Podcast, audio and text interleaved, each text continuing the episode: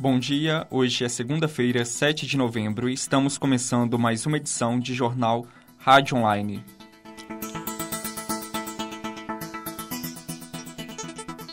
Internacional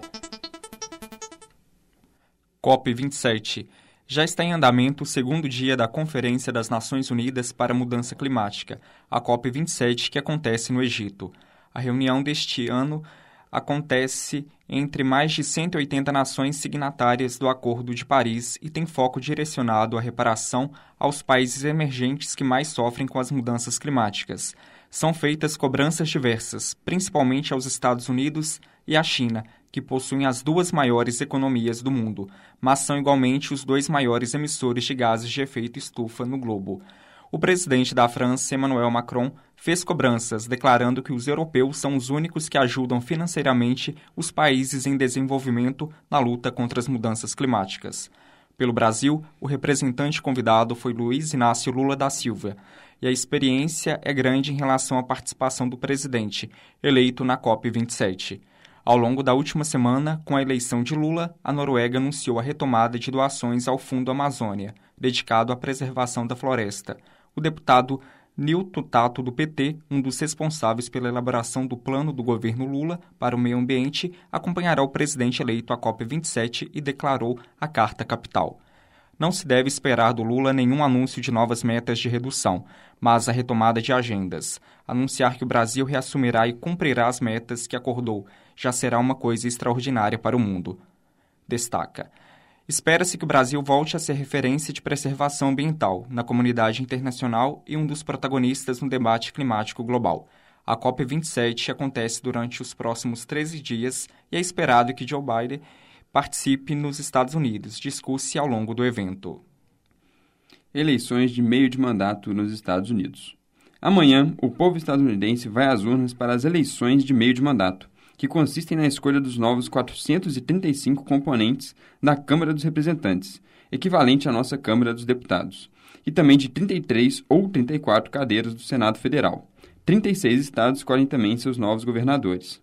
A expectativa é de derrota para Joe Biden, líder do executivo, já que para as pesquisas apontam para uma vitória dos republicanos, que deve passar a compor maioria na Câmara, impondo, dessa forma, dificuldades ao presidente norte-americano.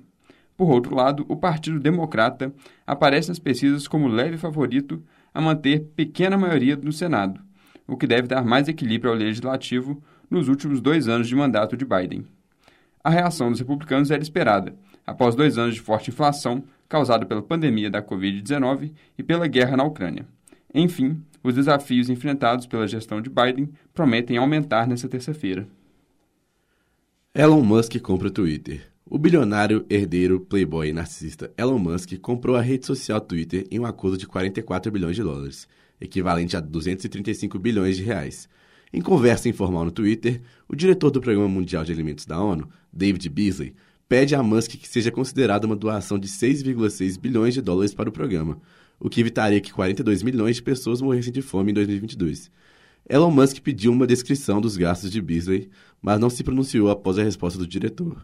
Em nota, um usuário do, do Twitter disse: Eles podem tirar nosso alimento, nossa dignidade, nossa casa, nossa vontade de viver, mas eles não podem tirar nossa liberdade de falar racismo, disse o usuário nerd otaku fedido do Twitter. Cantor Aaron Carter morre aos 34 anos. Morre cantor Aaron Carter, irmão do astro Nick Carter dos Backstreet Boys. Neste sábado, dia 5, o cantor foi encontrado morto na banheira de sua casa em Lancaster, na Califórnia. Causa da morte ainda não foi revelada. A polícia enviou agentes do setor de homicídios para investigar sobre um possível homicídio, procedimento padrão nesses casos. Após foto que o TMZ obteve da casa do artista, onde mostra policiais cercando a casa onde ele teria sido encontrado sem vida, fãs do artista levantaram uma suspeita de overdose. Aaron iniciou sua carreira na década de 90, estreando seu disco com obras de sucesso, como as músicas Crazy Little Party Girl e Shake It. Em 2018, lançou o disco Love, que tem Sooner or Later como uma das canções.